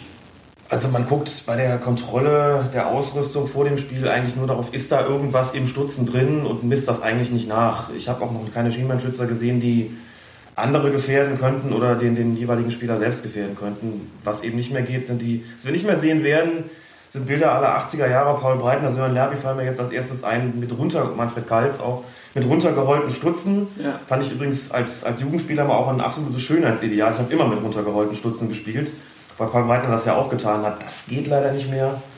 Also da muss man schon mal übertragen. Ich habe es versucht, ja. Und äh, da ich dann Locken habe und mir die Haare mal so ein bisschen in die Breite wachsen, äh, hat das schon ganz gut geklappt. Was nicht funktioniert hat mit 14 war, mir auch einen Vollbart stehen zu lassen. Da war nämlich noch keiner. Und ist im Grunde genommen auch keiner, der, wenn ich selbst wenn ich es wollte, der heute den Namen verdienen würde, äh, ließ sich entwachsen. Also Also wir verlagen bis zur nächsten Folge Jugendbilder mit Paul Breitner Frisur. Ja, das würde ich doch gerne sehen. Ähm, Punkt ist ja hier auch noch, sind ja die Fußballschuhe. Äh, welche Regeln gibt es für Fußballschuhe? Was darf ich als Kicker anziehen und was nicht? Äh, Im Prinzip, Fußballschuhe sollten Stollen haben. Sind aber auch nicht äh, verpflichtend. Ähm, da müsste ich auch mal gerade ins Regelwerk gucken. Also steht da irgendwas zu drin? Nee. Nö. Also offensichtlich nicht verpflichtend. Ähm, was allerdings mh, die Frage ist, dass die äh, Spieler Schuhe tragen müssen, deren Stollen dem Untergrund angemessen sind. Es gibt zum Beispiel einige Kunstrasenplätze, wo man nicht mit, mit Eisenstollen spielen darf. Was allerdings generell gilt, wenn Schuhe Stollen haben, darf, dürfen diese nicht angespitzt sein. Das Mhm. heißt, ähm, da wäre dann wieder die Gefährdung des Gegenspielers in dem Fall gegeben. Also wer dann äh, als Spieler in der Kabine sitzt und erstmal noch seine Stollen schleift, der dürfte normalerweise nicht mitspielen. Und was mit der Länge der Stollen? Sie dürfen weil andere nicht gefährden ja. zumindest. Auch da ist wieder, das ist so eine, so eine Grundaussage in, in dieser Regel, die natürlich auch ein bisschen dehnbar ist, was aber nicht weiter verwerflich ist, denn äh, das entscheidet der Schiedsrichter dann sozusagen, ich möchte nicht sagen Kraft souveräner Willkür, aber zumindest äh, nach eigenem Ermessen und auf einer vernünftigen Grundlage, was gefährdet eigentlich andere oder den Spieler selbst und was nicht. Und deswegen ist bei der, bei der Ausrüstungskontrolle vor dem Spiel, zeigt man ja so, ritu so quasi ritualisiert immer so ein bisschen die, die Sohlen und in aller Regel sind das ja Schuhe, wie man sie im freien Handel äh, bekommt und da äh, läuft jetzt keiner mit, mit angespitzten Stollen ab oder mit Spikes oder ähnlichem Unsinn, sondern es sind ja auch Schuhe, mit denen man selber Fußball spielen will und in erster Linie nicht dem Gegner irgendwie die, die, die Knochen äh, durch, durchtreten will. Und ähm, ich habe übrigens auch die Passage jetzt gefunden, das Spielen ohne Schuhe ist nicht erlaubt, mit indirekten Freistoßzahlen hat man eben schon. Und das Spielen in normalen Schuhen ist gestattet, wenn diese keine Gefährdung für andere Spieler darstellen. Also auch da wieder einfach nur der Satz, das soll der Schiedsrichter dann bitte schön entscheiden, was da, was da andere gefährdet. Ähm, Es gab, glaube ich, mal so eine Maximallänge zu Zeiten, wo diese Schraubstollen noch populär waren. Und ich kann mich auch noch daran erinnern, dass im, äh, in einem Katalog für Regelzubehör, also das ganze Zeug, gelbe, rote Karten, Spielnotizkarten, Kugelschreiber etc., was man da so bekommt, dass da Stollenprüfer drin waren. Ich besitze sogar noch einen, habe den aber nie äh, in Gebrauch gehabt, weil sich irgendwie relativ bald gezeigt hat, dass es nicht so gut kommt, äh, wenn man vom Spiel dem Spieler nicht nur sagt, zeig mal deine Schuhe, sondern auch noch anfängt, dieses Ding auf die Stollen zu legen und zu gucken, ach, 3 mm ne, oder 5 mm oder 10, keine Ahnung. Also das hat es da gegeben, aber ich, ähm, wie gesagt, sowas ist natürlich äh, Blödsinn, denn da macht man sich als Schiedsrichter auch keine Freunde, wenn man mit so einem Ding da ankommt und sagt, ich messe jetzt mal deine Stollen nach. Also auch da, wie gesagt, Maß halten. Einige Kollegen hatten die auch an der Pfeife hängen, also mit so, einem- mit so einem Ring, der an der Pfeife ist und dann auf der anderen Seite hing der Stollenprüfer. Und da konnte man relativ schnell sehen, mit was für einem Kollegen das heute zu tun hat. Okay, die Pedanten unter den Schiedsrichtern hatten also Stollenprüfer und haben sie auch benutzt. Ähm, es gibt ja dann auch bei den Regeln immer so ein bisschen internationale Anhängsel von der FIFA. Ähm, blau hinterlegt immer in den Regeln. Da steht dann ja auch sowas drauf, wie dass es keine Werbung auf der Unterwäsche geben darf. Es darf keine politischen, religiösen oder persönlichen Botschaften geben. Das kennt man jetzt aus allen Spielen, man darf das nicht. Was ist denn eigentlich, wenn jetzt in der Kreisliga B einer sein T-Shirt lupft und da steht irgendwas drauf? Wenn in der Kreisliga B jemand sein T-Shirt luft und da steht drauf, dass er Jesus liebt, wird man als Schiedsrichter das im Spielbericht vermerken, zumindest soll man das tun. Der Spieler bekommt keine gelbe Karte. Das war ein origineller Eintrag. Das wäre mal ein origineller Eintrag, ja. Ließ nach dem äh, Treffer zum 2 zu 1 eine politische Botschaft verlauten. oder eine religiöse Botschaft verlauten. Nein, im Ernst, vorgesehen ist dort also keine gelbe Karte, das ist wichtig, sondern nur ein Vermerk im offiziellen Spielbericht, dass eine politische Botschaft, eine religiöse Botschaft, eine Werbebotschaft, was auch immer zum Vorschein gekommen sei. Aber es wird dann von Seiten der, des Ausrichters, sprich der Verbände, ähm, entschieden, wie damit zu verfahren ist. Es gibt dann bei solchen Sachen in aller Regel eine Geldstrafe. Haben wir auch gesehen, ich glaube, Niklas Bentner war es, nicht? Bei der ähm, mhm. Europameisterschaft, der einen Werbeaufdruck auf der Unterhose hatte. Genau. Das ist schon ein ziemliches Kuriosum. Diese Sachen, dass man jetzt Jesus liebt oder seine Frau oder wen auch immer, befinden sich ja in aller Regel auf, der, äh, auf dem Unterziehhemd ähm, und nicht auf der Unterhose. Und der musste auch relativ viel Geld dafür bezahlen, beziehungsweise sein Verband wegen, dieser, wegen dieses Aufdrucks. Ich glaube, es hat dann sogar der Sponsor übernommen, weil diese Werbeaufmerksamkeit, die diese, ich glaube, Glücksspielseite oder was das war, bekommen hat, ähm, die war ja unbezahlbar. Äh, dann wird aber auch noch festgelegt, dass man mittlerweile ja auch einen Kopfschutz tragen darf, man darf eine Gesichtsmaske tragen, Knie- und Ellenbogenschoner aus weichem, leichtem, gepolsterten Material. Ähm, ist dir irgendwas schon mal begegnet, wo du wen vom Platz geschickt hast, der irgendwas an sich hatte, was zu hart war? Nö, normalerweise kommen die Spieler auch vor dem Spiel immer in die Kabine und fragen, ob sie mit ihrer Schiene spielen dürfen. Und im Normalfall sind das dann noch extra angefertigte weiche Schienen, die halt auch kein Problem darstellen. Wenn jetzt einer mit dem Gipsarm kommt, dann würde ich natürlich schon mal sagen, dass das jetzt das Wichtige ist. Ähm, aber normalerweise die Schienen, die sind eigentlich kein Problem. Ich erinnere mich noch gut an ein Jugendspiel, wo beim Gegner der beste Mann einen Gipsarm hatte und wir dann in der 30. Minute dem Schiri das mal gesteckt haben, dass das doch viel zu gefährlich für uns sei und er dann vom Platz geschoben wurde. Ja, so war das damals. Ähm, äh, dann noch ein kleiner Absatz zu den, zur Nutzung von Sportbrillen. Der sei großzügig zu genehmigen, insbesondere bei jüngeren Spielern. Alex, gibt es viele schöne Brillenmodelle bei jungen Fußballern? Nicht, dass es mir aufgefallen wäre, ganz ehrlich. Ich gucke jetzt hier gerade im Regelheft auf ein Foto von Edgar Davids, wahrscheinlich so quasi der, der Urvater der Sportbrille, der das ja auch zu einer äh, modischen Angelegenheit erhoben hat. Ansonsten bis runter in den Amateurbereich kann ich das nicht feststellen. Es kommt selten vor, dass da jemand mit einer Brille oder Sportbrille aufläuft. Kontaktlinsen sind schon deutlich ähm, praktikabler natürlich für die eigenen Spiele. Übrigens muss man dazu sagen, weil wir ja bei dem Thema schon sind, auch bei Schiedsrichtern. Ne? Alle kennen die, diesen Ruf, Schiri, kauft dir mal eine Brille. Der ist ja wahrscheinlich genauso alt wie, wie die Schiedsrichterei selbst. Es ist tatsächlich so, dass man als Schiedsrichter bei Zeiten, wenn man Brille trägt, sich den Weg zu den Kontaktlinsen überlegen sollte. Zumindest ist es so, dass, das weißt Tobias wahrscheinlich besser als ich, ähm, schon vom DFB auch geregelt ist, ab wann man gar keine Brille als Schiedsrichter mehr tragen darf. Ist ja was bekannt in der Regel? Ich glaube, eine offizielle Anweisung habe ich da nicht bekommen, aber ich glaube, das okay. macht man auch schon aus, aus ja. Selbstschutz. Ja. Nicht, weil man natürlich einfach, wenn man eine Brille trägt, das Thema Angriffsfläche bietet. Genau. Aber dann zumindest den Fans die Möglichkeit ermöglicht zu rufen, die Brille ist kaputt, kauft immer eine stärkere oder sowas. Wenn man keine Brille trägt, dann Du hast doch schon eine Brille! Genau, und sie ist immer noch nichts. Und bei Regen natürlich äh, ganz besonders, äh, ganz besonders so. Es gibt schon noch Kollegen, die Brille tragen, weil sie keine Kontaktlinsen vertragen. Oder andere Gründe haben, das weiß ich nicht so genau. Den sage ich dann als Beobachter auch immer, überlegt euch mal, ob er nicht irgendwie äh, den Weg zu den Kontaktlinsen findet. Ich weiß auch beim DFB zumindest ist es so, dass der mit seinen Schiedsrichtern und den Assistenten Sehtests durchführt und auch kontrolliert, ob sie ihre Kontaktlinsen im Auge haben wenn sie eine Sehhilfe tragen müssen. Also im DFB-Bereich ist das auf jeden Fall. Da ist eine Brille nicht statthaft. Die Gründer hat Tobias genannt. Man, abgesehen davon, dass es unpraktisch ist, bietet man auch jede Menge Angriffsfläche. Ich habe mir deswegen auch angewohnt gehabt, zu, zu meinen quasi aktiven Zeiten immer schon mit Kontaktlinsen zum Platz zu fahren. Ich habe einmal erst vor Ort die Brille aus, äh, ausgezogen, die Kontaktlinsen reingetan und prompt kam nach dem Spiel ein Spruch. Und das hat mich gelehrt, dass es sinnvoll ist, äh, diese Geschichten schon zu Hause zu regeln. Aber abseits davon, es gibt ja äh, noch eine, eine Passage, die ich ganz interessant fand, dass jegliche elektronische Kommunikation zwischen Spielern äh, und Betreuern natürlich verboten ist, aber dann auch äh, zwischen technischen Betreuern, wenn ich das richtig verstehe. Also darf auf der Tribüne keiner sitzen und ein Walkie-Talkie haben und sich mit dem Trainer unterhalten? In der Tat. Das wundert mich jetzt zwar, warum es bei Ausrüstung der Spieler steht, aber tatsächlich ist die, die Kommunikation erfolgt von der Bank zum Feld und in die umgekehrte Richtung, aber nicht über irgendwelche äh, Walkie-Talkies oder Handys oder was auch immer auf die Tribüne. Und natürlich darf ein Spieler sowas auch nicht mitführen, also keine, keine Sende- und Empfangsgeräte. Das äh, versteht sich wohl von selbst. Hat wahrscheinlich einfach den Hintergrund, dass wenn ein Trainer möglicherweise eine Sperre hat, weil er aus dem Innenraum geflogen ist, dann nicht auf der Tribüne seinem Betreuer oder per Funkgerät irgendwelche Anweisungen geben soll, die dieser dann weitergibt an die Mannschaft. Das ist wahrscheinlich der Hintergedanke. Aber dass das generell verboten ist, war mir bis heute neu. Wieder was gelernt bei Colinas Erben. Gut, dann äh, würde ich sagen, Regel 4 haben wir erklärt. Machen wir weiter im Profi. Wir haben super Schiedsrichter in Deutschland. Aber was das, was hier heute gelaufen ist, ist ein Skandal. Danke. Tschüss. Bei Colinas Erben soll es jetzt darum gehen, wie steigen Schiedsrichter eigentlich auf? Wie werden sie bewertet und ähm, was hat es mit diesem Ranking und mit diesem Bewertungsbogen auf sich? Ihr habt beide schon äh, Spiele äh, von Schiedsrichtern bewertet. Ähm, wie geht man da vor? Also wie sieht erstmal so der, der Ablauf aus, wenn man irgendwo hinfährt und einen Schiedsrichter bewerten muss? Man ist vorzugsweise nicht erst fünf Minuten vor Anstoß da, sondern äh, im besten Fall so eine halbe Stunde vorher.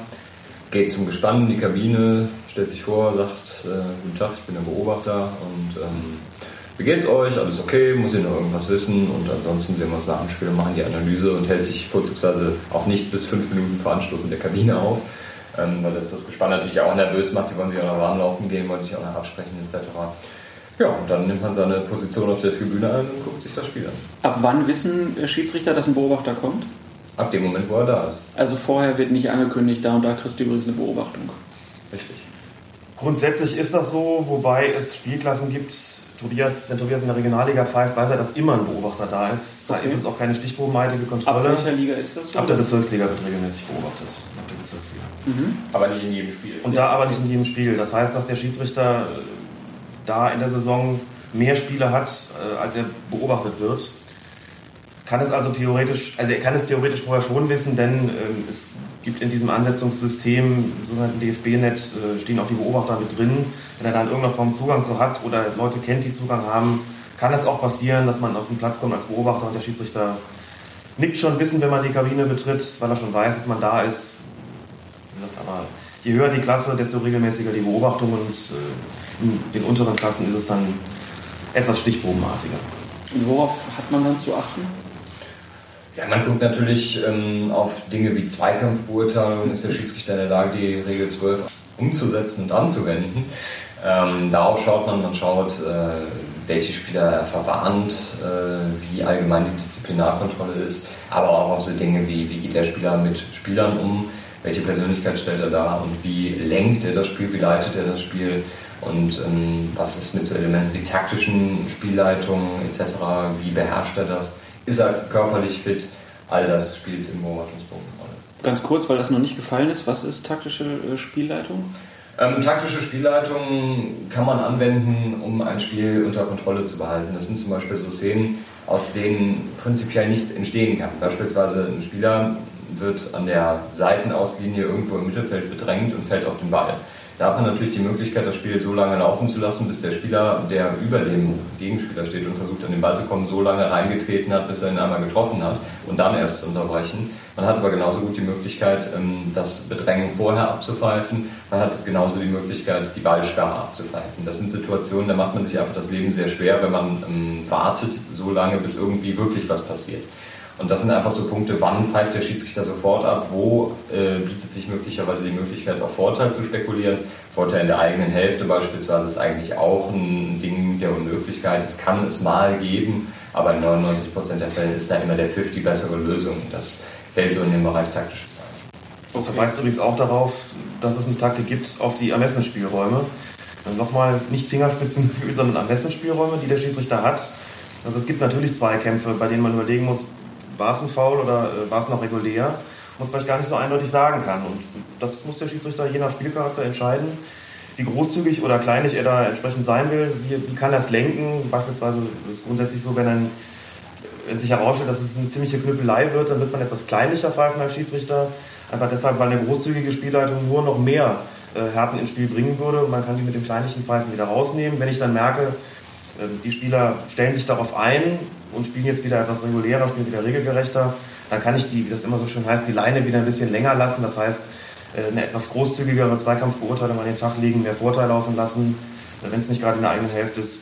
Und damit auch einfach ich habe meine eigene Taktik, wie ich so ein Spiel über die Linie, über die, über die Zeit bringe.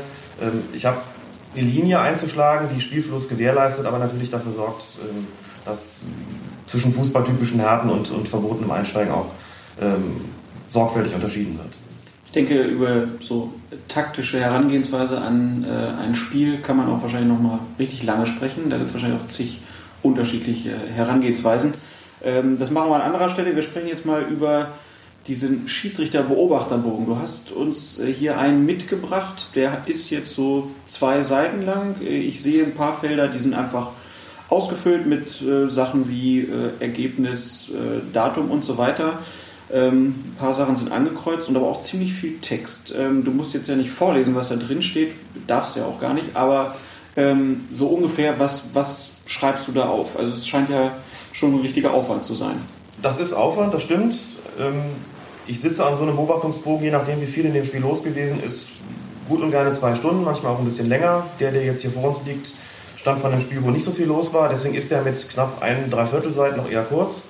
In der Regel habe ich zwei volle, manchmal auch ein bisschen mehr. Es sind insgesamt neun Kategorien. In aller Schnelle stelle ich die vor. Zunächst erfolgt eine kurze Beschreibung des Spiels. Wie ist es abgelaufen? Was gab es für Besonderheiten?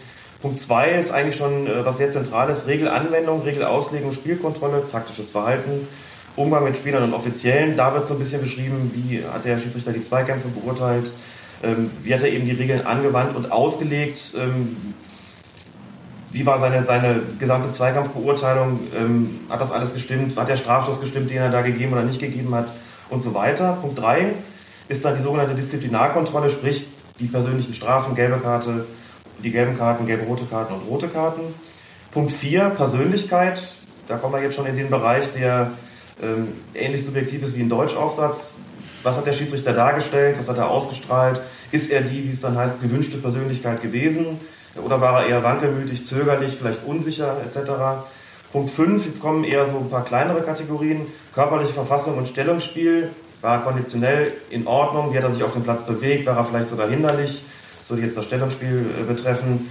Ähm, war er in Spielnähe? Hat er den richtigen Einblick ins Spielgeschehen gehabt? Ähm, hat er die sogenannte flexible Diagonale ausgelaufen? Also so soll man sich als Schiedsrichter äh, über den Platz bewegen, im Wesentlichen in einer Diagonale mit leichten Abweichungen. Punkt 6 ist die Zusammenarbeit mit den Schiedsrichterassistenten. Das erklärt sich, glaube ich, von selbst, was da verlangt wird. Punkt 7, zusammenfassende Bemerkungen. Da wird nochmal ein schnelles Resümee gezogen und Verbesserungsvorschläge werden unterbreitet. Und Punkte 8 und 9 betreffen die beiden Schiedsrichterassistenten, also den Assistenten 1 und den Assistenten 2. Bei denen wird sozusagen auch nochmal eine kurze Beurteilung vorgenommen, wie haben sie sich denn ähm, auf dem Platz bewegt, wie haben sie entschieden, war das alles in Ordnung. Und da gibt es für alle drei in der Regel eine Note. Mhm. Die Maximalnote, die allerdings praktisch nie erreicht wird, ist die 10,0. Ähm, eine sehr gute Schiedsrichterleistung bewegt sich so im Bereich zwischen 8,5 und 8,9, eine gute Leistung im Bereich zwischen 8,0 und 8,4, eine unbefriedigende Leistung zwischen 7,5 und 7,9. Alles darunter sind schwache Leistungen, die kommen aber so in der Beurteilung selten vor. Und eine hervorragende Leistung wäre dann eine 9,0 bis 10, aber wie gesagt, die, dafür müssen ganz besondere Voraussetzungen erfüllt sein. Das heißt, es muss ein sehr, sehr schweres Spiel beispielsweise sein, in dem dann auch noch die Fetzen geflogen sind, damit man überhaupt in die Nähe dieser Traumnote kommt. Die meisten Beobachtungen so hier in unserem Verbandsgebiet im Mittelrhein, aber auch auf DFB-Ebene dürften sich so zwischen 8,2 und 8,7, 8,8 bewegen. Also es eigentlich der, der Spielraum ist enger als die, die äh, das Notenspektrum es vermuten lässt, wobei in Zehnteln gedacht wird. Das heißt, äh, nicht in Halbnoten wie früher, nicht 8,0, 8,5 und so weiter, sondern eben in Zehntelnoten. Das gleiche gilt für die Assistenten auch. Bevor wir da jetzt in die Vergleichbarkeit äh, nochmal reingehen, ganz kurz, weil es eben gefallen ist, die flexible Diagonale, du hast es kurz äh, beschrieben, also man versucht als Schiedsrichter immer diagonal über das Feld zu rennen. Ja. Woran mache ich das fest, wo ich am besten langlaufe? Welches ist meine Seite, von der ich starte? Ähm, das ist im Grunde immer die Seite, auf der kein Assistent steht. Das heißt, man versucht immer das Spielgeschehen zwischen sich und dem Assistenten zu halten, ähm, damit man halt einerseits dem Assistenten seinen Aufgabenbereich überlässt, auf der anderen Seite aber natürlich auch möglichst weit nach außen rückt, ähm, um somit äh, das Spielgeschehen im Blick zu haben und Spielern bei Konter natürlich auch nicht über die Füße zu laufen, weil die Konter ja in erster Linie halt frontal aus Torgerichte vorgetragen werden. Wenn es denn mal nicht anders geht, deswegen flexible Diagonale, kann man durchaus da, da auch abweichen, bei schnellen Kontern auch mal durch die Mitte hinterherziehen. Aber grundsätzlich läuft man quasi von der einen Eckfahne zur anderen Eckfahne, und zwar diagonal übers Feld und ähm, auf der Seite, auf der der Assistent nicht steht. Ganz einfach eigentlich, die flexible Diagonale. Kommen wir jetzt äh, zur Bewertung. Du hast jetzt da, äh, was habt ihr, acht Punkte, glaube ich. Äh, wie wird daraus dann die, die Note errechnet?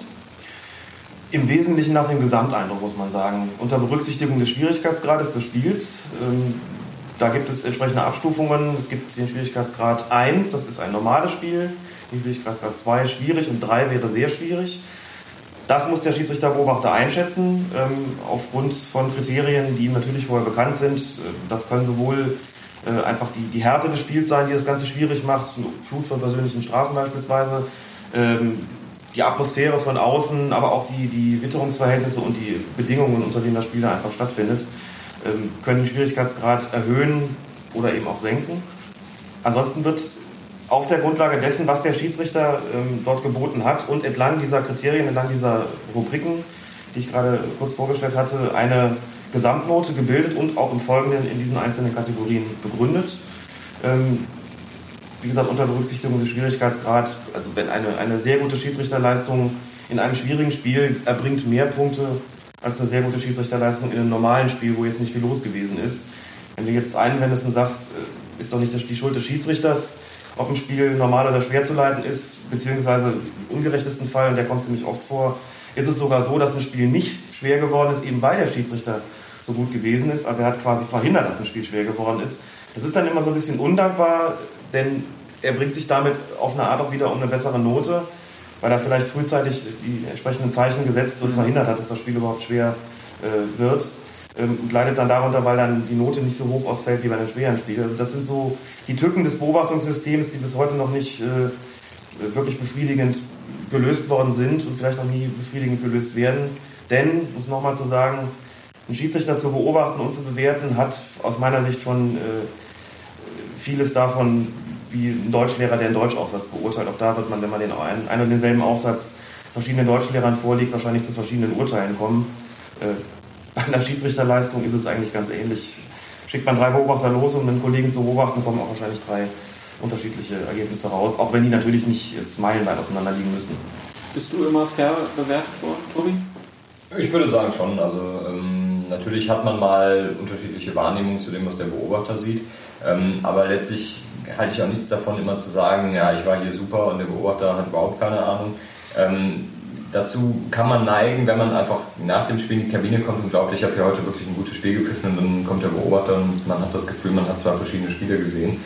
Ähm, letztlich aber mit einigem Abstand ist es schon immer so, dass man sich als Schiedsrichter immer hinterfragen äh, sollte, ähm, wie man gewesen ist und ob an dem, was der Beobachter gesagt hat, was dran ist. Nichtsdestoweniger gibt es auch einfach einige Dinge, die man so hinnehmen muss, ähm, an denen man aber vielleicht dann auch nicht unbedingt die Stellschrauben ansetzt. Also Lutz Wagner, der DFB-Lehrrat, hat mal gesagt, eine Beobachtung ist im Grunde wie ein Buffet essen, man nimmt sich äh, das, was einem schmeckt und den Rest lässt man stehen. Also dass man, wenn man was anfangen kann, ähm, daran kann man dann nachher arbeiten in der eigenen Analyse, die man im Gespann ja immer betreibt. Und man macht ja auch vor dem Spiel eine Absprache und fragt sich dann, was war in den letzten Spielen möglicherweise nicht optimal gelöst. Das heißt nicht immer, was hat in den letzten Spielen der Beobachter kritisiert, aber das kann durchaus eine gewisse Rolle spielen. Wenn man sich als Schiedsrichter und Beobachter nach dem Spiel einig ist über die wichtigen Szenen, ähm, dann ist immer schon viel geleistet und das war in den allermeisten Spielen, die ich gepfiffen habe, also auch der Fall. Das heißt aber, der Beobachter kommt immer nach dem Spiel schon mal rein und dann wird das erste Mal darüber gesprochen, bevor er dann diese Bögen ausfüllt. Sollte so sein, ja. Und äh, ist das fruchtbar? Ich würde sagen, ja. Das muss man dazu sagen, dass in Tobias Klasse ist es äh, Usus, dass der Beobachter nach dem Spiel zur Analyse reinkommt. Ähm, in den unteren Klassen nicht zwingend. Da wird es dem Schiedsrichterbeobachter freigestellt, ob er das Spiel oder die Spielleitung äh, nach dem Spiel mit dem Schiedsrichter bespricht oder nicht. Eigentlich geht sogar die Anweisung eher in die Richtung, nicht reinzugehen, äh, ein bisschen vor dem Hintergrund, ähm, dass man sich da nicht verquatschen soll und nicht vom Schiedsrichter sozusagen, da existiert die, die, die Befürchtung, dass der Beobachter sich von dem Schiedsrichter äh, die Note da verändern lässt in einer ewig langen Diskussion. Mhm. Ähm, das ist auch nicht immer ganz leicht, gerade wenn ein Spiel nicht so gut gelaufen ist, man dem Schiedsrichter mitteilen muss, wo man Fehler gesehen hat äh, nach dem Spiel, hat der möglicherweise noch ein, nimmt eine emotionale Haltung ein oder hat es vielleicht auch mal ganz anders gesehen, eben wie Tobias es gerade schon, schon angedeutet hat dann muss man als Beobachter auch geschickt sein und ähm, zusehen, dass es nicht allzu konfrontativ wird. Im Extremfall die Besprechung auch abbrechen. Nur grundsätzlich ist es so, die Erinnerung an das Spiel ist ja nie frischer als direkt nach dem Spiel. Und bis ich den Beobachtungsbogen geschrieben habe, bis der dann bei den zuständigen Stellen ist und bis die ihn weitergeleitet haben, vergehen immer ein paar Tage. In der Zeit hat der Schiedsrichter vielleicht sogar schon ein weiteres Spiel gepfiffen. Auf jeden Fall verblasst seine Erinnerung. Deswegen gehe ich immer rein und bespreche mit den Kollegen die Spielleitung. Ich habe vielleicht auch ein paar Sachen, die ich jetzt gar nicht so ausführlich darlegen will in meinem Beobachtungsbogen, die ich aber trotzdem gerne sozusagen in den vier Wänden dem Spiel gerne mit auf den Weg geben möchte äh, und ansonsten gar nicht groß, äh, gar, gar nicht groß ein Fass, Fass aufmachen will. Also aus meiner Sicht ist das fruchtbar und es wird von den Schiedsrichtern auch gerne angenommen. Übrigens auch unter dem Aspekt, das kenne ich ja selbst als Schiedsrichter auch noch, man möchte gerne nach Hause fahren und wissen, wie der Beobachter das gesehen hat. Also nach Hause zu fahren und irgendwie zu überlegen, also wir haben uns jetzt gut gesehen, aber was der Alte da auf der Tribüne entschieden hat, wissen wir nicht, ist unangenehm. Dann ist man vielleicht drei, vier, fünf Tage, eine Woche unter Spannung und überlegt sich, was kommt denn dabei raus. Das ist blöd, man will ja zumindest mal so eine Tendenz hören, das war gut, das war nicht so gut, äh, auf dass man irgendwie da, wie es dann immer heißt, beruhigt nach Hause fahren kann. Oder eben weiß, okay, ist jetzt nicht so gut gelaufen, äh, müssen wir jetzt mit leben und gegebenenfalls äh, daran arbeiten, beziehungsweise eben die, die Fehler aufarbeiten, sobald der Beobachtungsbogen da ist. Und das, äh, auch dafür dient natürlich dann die Besprechung nach dem Spiel, dass man nicht mit so einem unbestimmten Gefühl als Schiedsrichter nach Hause fährt. Diese Bögen sind ja nicht öffentlich. Äh, wie transparent wird das ganze, die ganze äh, Tabelle zwischen den Schiedsrichtern innerhalb der Schiedsrichter ähm, gezeigt? Ähm, also während der Saison gibt es keine ähm, öffentlich einsehen, einsehbaren Updates, was ja auch, glaube ich, wichtig ist, wenn man als Schiedsrichter äh, sich beispielsweise fragt, wo stehe ich und was muss ich jetzt im nächsten Spiel zwangsläufig holen, um möglicherweise den, der vor mir steht, zu überholen. Ich glaube, das wäre nicht, nicht zielführend, da hat man einfach zu viel Druck, den man sich selber macht. Ähm, nichtsdestoweniger bekommen die Vorsitzenden der Kreisschiedsrichterausschüsse hier im Verband immer eine aktuelle Tabelle, alle paar Monate, wo sie halt ihr, ähm, ihre Schiedsrichter sehen können und wo sie sehen können, wie diese Saison das Leistungsspektrum ist. Am Ende der Saison gibt es dann eine Abschlusstabelle, die auch wieder den Vorsitzenden äh, der Schiedsrichterausschüsse zugänglich gemacht wird. Und diese sollte dann theoretisch, zumindest wenn der Schiedsrichter das möchte, auch dem Schiedsrichter zugänglich gemacht werden. Das halte ich aber auch für wichtig, so dass man weiß, wo habe ich mich in der Saison platziert. Aber du kannst bei den Bewertungsbögen auch immer sehen, was du für eine Wertung bekommen hast. Ja, ja. Also das ist dann schon für dich selber, weißt du ungefähr, wie, ich mich, äh, wie du dich einzusortieren hast. Genau. Ähm, wie ist das jetzt über die Ligen? Du hast ja erzählt, du bist ein paar Mal aufgestiegen. Ähm, variieren dann die Benotungen auch, weil die Anforderungsprofile anders sind? Ähm, ja und nein. Also auf der einen Seite denke ich, ich habe jetzt in der Regionalliga Spiele, die halt als normal zu leitende Spiele eingestuft werden, die, wenn sie in einer anderen Klasse vorkommen würden, nicht als normal zu leitende Spiele gewertet würden. Äh, das ist aber ganz normal. Je höher man kommt, desto anspruchsvoller werden halt die Spielleitungen und damit muss man sich halt anfreunden, dass man sagt, okay, nur weil ich jetzt hier ein bisschen mehr zu tun habe, als beispielsweise wenn ich ein Landesligaspiel fahre, ist das noch lange kein schwer zu leitendes Spiel. Äh, das auf jeden Fall. Was die Punktzahlen angeht, ist es eigentlich so, dass das in den Klassen äh, gleich ist. Also eine Vergleichbarkeit zwischen den Ligen ist aber schwierig. Also wenn ich jetzt eine 8-5 in der Bezirksliga habe, dann heißt das noch nicht, dass ich auch auf Regionalliga-Ebene was ähnliches erreichen könnte. So nicht. Man muss immer sozusagen von Klasse zu Klasse denken. Das heißt aber zumindest, dass ich eine Leistung gezeigt habe, die mich in die Nähe der nächsthöheren Klasse, in dem Fall also der Landesliga, bringt insgesamt ist es statistisch gesehen schon so, dass das Punktesystem ist zwar, wie gesagt, in allen Klassen das gleiche, aber wenn man dann so einen Gesamtschnitt zieht, sieht es im Mittelrhein so aus, dass der Punkteschnitt in der Bezirksliga niedriger ist als der in der Landesliga und der ist wiederum niedriger als in der Verbands-, sprich Mittelrheinliga, der ist wiederum niedriger als in der Regionalliga und so weiter. Das mhm. heißt, obwohl das System gleich ist, hat man natürlich in den höheren Klassen letztlich die besseren Schiedsrichter, die auch insgesamt leicht bessere Noten ähm, holen. Wir sprechen jetzt im Schnitt von Hundertstel, maximal Zehntel äh, Differenzen im Gesamtschnitt, wie gesagt, die aber wiederum, wenn man das Schiedsrichterwesen kennt und das Beobachtungswesen kennt, äh, kleine Welten ausmachen können. Also das, wie schon gesagt, es gibt eigentlich ein Punktesystem von bis zu 10,0 und trotzdem ist der Spielraum, äh, innerhalb dessen sich diese ganze Bewerterei abspielt, relativ eng. Und wenn man dann nochmal einen Schnitt macht, dann ist man schnell auch unter den Schiedsrichtern bei Unterschieden, die eben in der Endabrechnung bei Zehntel oder sogar bei Hundertstelpunkten liegt. Wobei man dazu sagen muss, dass die Frage des Auf- oder Abstiegs sich nicht nur an diesen Punktezahlen bemisst, sondern auch an solchen Geschichten wie Alter, charakterliche Eignung, Perspektive und so weiter. Wer legt das dann fest? Also ob jemand zu alt ist, ob er charakterlich geeignet ist, wie die Perspektive ist? Ähm, dafür gibt es im Grunde den Verbandsschiedsrichterausschuss, der sich mit solchen Fragen halt beschäftigen muss, der sich aber natürlich gerade was Alter und Perspektive angeht, an den Anforderungen des DFB anpasst. Also es bringt ja nichts, jemanden äh, in die Regionalliga aufsteigen zu lassen, der für den dann da Karriereende wäre. Und deswegen sagten, sagen halt am, am Mittelrhein, ähm, der Aufstieg in die Regionalliga erfolgt nur bis zu einem gewissen Alter, weil wir ja den Schiedsrichtern auch noch über die Regionalliga hinaus Perspektive bieten wollen. Und weil es beim DFB nun mal so praktiziert wird, dass jemand mit 35 nicht mehr aus der Regionalliga in die dritte Liga aufsteigen wird, ähm, geht man dann beim FVM hin und sagt, okay, dann regeln wir das aber auch ganz eindeutig so, dass man nur bis zu einem gewissen Alter überhaupt noch aus der Verbandsliga aufsteigen kann. Das heißt also, es gibt Altersgrenzen, wenn ich jetzt, sagen wir mal, Bundesliga-Schiedsrichter unbedingt werden will, wann ist der späteste Zeitpunkt, um anzufangen? Ungefähr. Da muss man schon recht jung sein. Also Ja. am besten schon im Jugendalter. Äh, also wenn ich mit Mitte 20 anfange, dann ist das definitiv zu spät. Ja, das ist zu spät. Der klassische Spätzünder im, in dem Bereich, den gibt es auch nicht mehr. Also mit Mitte 20, wer mit Mitte 20 anfängt, hat ganz klare Grenzen. Das ist schlichtweg ausgeschlossen, dass der noch die, eine Karriere in der Bundesliga macht. Reden wir nicht darüber, wie sinnvoll das ist, reden wir darüber, wie es ist. Es lohnt sich, wenn man da Karriere machen will, möglichst früh anzufangen und dann ist, da ist 15 mit Sicherheit ein gutes Alter, dann ist man in den Jugendspielklassen unterwegs, kann ein bisschen üben und wenn man talentiert ist, wird man auch entsprechend hochgezogen. Dass es nicht immer solche, solche ähm, explosive Karrieren gibt, wie äh, damals bei Michael Kempter, der glaube ich mit 14 schon in der Landesliga gepfiffen hat, wenn ich nicht irre. Auf jeden Fall mit 18 schon in der damaligen Regionalliga, was also extremst früh ist. Das ist klar. Normalerweise geht es ein bisschen langsamer. Ähm, aber wie gesagt, wer Schiedsrichter werden will wer da Karriere machen will, sollte nicht erst mit, mit 20 anfangen.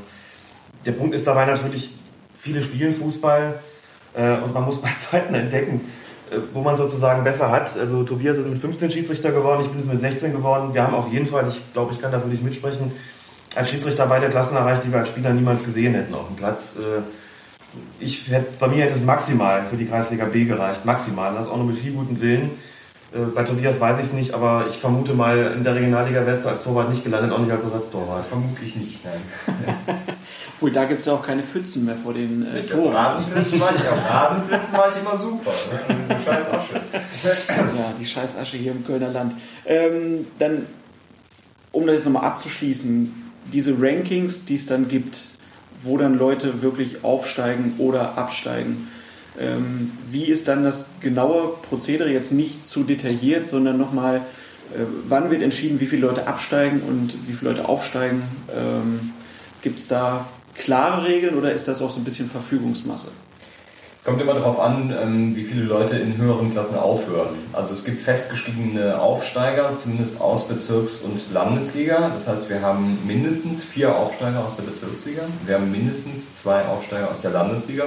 Das können aber mehr sein, wenn beispielsweise in der Landesliga jetzt auf einen Schlag fünf Schiedsrichter aufhören und in der Verbandsliga möglicherweise auch nochmal fünf aufhören, dann wird das halt angepasst. Man kann auch mal Ausnahmeregelungen treffen, wenn man zum Beispiel wirklich fünf wirklich richtig starke Leute in der Landesliga hat und man sagt, der Fünfte, der hätte es eigentlich nicht geschafft, weil er eben nur Fünfter ist und nicht Vierter. Den wollen wir aber unbedingt eine Klasse höher haben und deswegen ziehen wir den jetzt mit. Das ist aber die Entscheidung, die der Verbandsschiedsrichterausschuss trifft und festgelegt, wie viele Aufsteiger es mindestens gibt wird vor der Saison und das wird auch offen kommuniziert. Und du merkst schon, ich habe jetzt gesagt, wie viel es aus der Bezirksliga gibt, wie viel es aus der Landesliga gibt. Aus der Verbandsliga gibt es keinen festgelegten Aufsteiger. Das heißt, es kann durchaus sein, dass man erst in der Verbandsliga wird und nicht aufsteigt. Weil man zu schwach ist oder weil die Liga drüber voll ist? Ähm, zum Beispiel, weil die äh, Schiedsrichter der Regionalliga beispielsweise keine Schwächen gezeigt haben und alle gut platziert sind. Oder halt da jemand ist, wie jetzt zum Beispiel in meinem Fall, der da in seinem ersten Jahr ist. Und im ersten Jahr, da steht man dann schon, ich glaube, das kann man sagen, ein bisschen unter Welpenschutz, was aus meiner Sicht aber auch richtig ist, weil sonst ähm, dann hat man da ein Jahr, was immer schwierig ist im ersten Jahr und wenn man dann sofort wieder rausgenommen wird, dann wird einem auch einfach nicht die Zeit eingeräumt, die man braucht, um sich in der Klasse zurechtzufinden. Aber die Regionalliga ist jetzt auch so im Prinzip die Liga, wo sich dann entscheidet, ob ich dann vielleicht irgendwann wieder zurück in die Oberliga komme und da darf ich dann auch weiter pfeifen. Oder es geht halt dann der Weg wirklich in den, naja, professionell ist es ja nicht, aber schon in dem Bereich, wo man dann auf professionelle Strukturen dann trifft und ob man das überhaupt schafft. Also das ist so eine Durchgangsliga, die Regionalliga. Genau. Der Profibereich fängt ja im Prinzip mit der dritten Liga an, wenn man so will. Und dementsprechend ist auch, sind die Schiedsrichter, die in der Regionalliga pfeifen, da auch am, am Scheideweg und das entscheidet sich da. Also die ähm, sehr guten und auch vom, vom Deutschen Fußballbund als solche ähm, Auserwählten dürften dann den Weg noch, noch ein bisschen weiter oben antreten. Und der Rest ähm, wird, nachdem die Zeit dann in der Regionalliga für sie vorbei sind, sich dann in der Verbandsliga und drunter wieder anfreunden müssen. Äh, man muss jetzt dazu sagen, das ist mir wichtig, ähm, Tobias hat es ganz am Anfang schon mal gesagt, es gibt 80.000 Schiedsrichter in Deutschland. Es ist in den letzten Jahren sicherlich so gewesen, dass das bei manchen jungen Schiedsrichter sehr, sehr schnell gegangen ist, wie er aufgestiegen ist. Und manchmal auch, man merkt man so eine gewisse Enttäuschung, ähm, wenn der Weg dann nicht in der Geschwindigkeit weitergeht, wie er bis jetzt weitergegangen ist.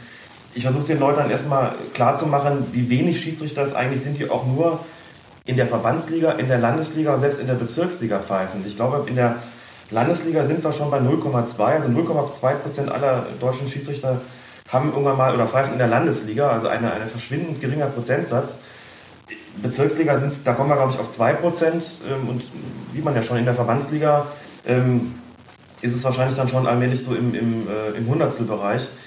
Man sieht also, da hat man schon eine ganze Menge erreicht, da muss man erstmal hinkommen. Und das ist, ist schon auch was. Das muss, dass es für nur ganz wenige noch höher geht in die Regionalliga, dritte, zweite, erste Liga, ist vollkommen klar.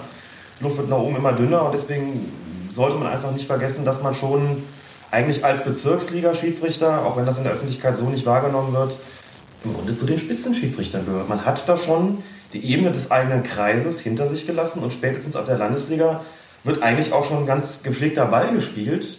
Äh, und da sind die Schiedsrichter entsprechend. Also da ähm, sieht man eigentlich auch keine Kollegen mehr, die die überflüssige Funde mit sich rumschleppen, sondern eigentlich äh, gut trainierte, gut ausgebildete Schiedsrichter, die einfach diesem Spitzenfußball im Amateurbereich zu folgen vermögen. Und das ist bereits eine Auszeichnung, selbst wenn es da nicht mehr noch äh, unfassbar weit, weit höher geht. Das sollte man nicht vergessen als Schiedsrichter. Ist doch ein schönes Schlusswort für Folge Nummer 2 von Colinas Erben. Ähm, mir hat es viel Spaß gemacht, habe wieder einiges gelernt. Äh, vielen Dank, Tobi, dass du heute das erste Mal dabei warst. Ich hoffe, das war nicht das letzte Mal. Ja, kein Problem. Immer wieder gerne. Alex, auch äh, wieder am Start gewesen. Ich denke, äh, dich darf ich auch wieder fragen, ob du mitkommst. Selbstverständlich. Und weiterhin bist du für Fragen offen über Twitter. Lisas jederzeit. Welt, jederzeit zu Schiedsrichterfragen. Tobi, du bist noch nicht da. Ich äh, bin nicht bei Twitter, das ist richtig. Es gibt auch keinen Schiedsrichter, der bei Twitter ist.